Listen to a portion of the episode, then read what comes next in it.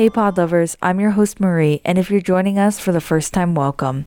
The Mastercast is a podcast recommendation show that brings you a brand new, non spoiler, binge worthy review every week of the best podcasts in a short and sweet two to three minute summary on everything you'll want to know, from the number of hosts to on average how long you can expect each episode to be.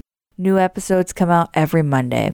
You can find the week's other reviews on the show's socials on Instagram at the Mastercast and Twitter at MastercastPods.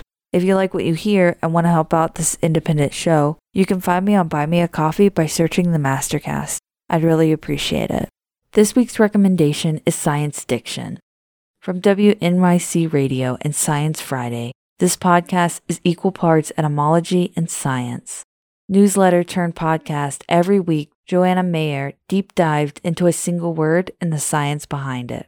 Some words are clearly science forward Myers Briggs, ambergris, mercury, but others are not honeymoon, serendipity, etc. No matter what the subject, the show found the history and science behind the term. A lot of the words covered are interesting stories that don't meet the standard flashy news criteria, and so otherwise would be stories that go untold. Facts, trends, predictions, and interviews are weaved together without the interruptions of music or ads. The show has 4.7 out of 5 stars and 588 ratings. You may have caught the past tense, and I have to confirm your future fears. The podcast said goodbye in April of 2022 with a mini recap episode that looked back on all the show had done. During its run, a total of 42 episodes were published. On average, they're about 17 minutes long. My favorites, which I recommend starting with, were Vocal Fry, Why I'm Not Getting a Voice Coach, and Hydrox, How a Cookie Got a Name So Bad. The episode on Vocal Fry is a must listen. I won't go on my usual Vocal Fry rant, but it isn't hard on your ears. It's a natural occurrence in women and men, although women are almost exclusively judged for it, that can change the meaning of words in many different languages. The host was often criticized for her vocal fry, but used the opportunity to educate others on the topic.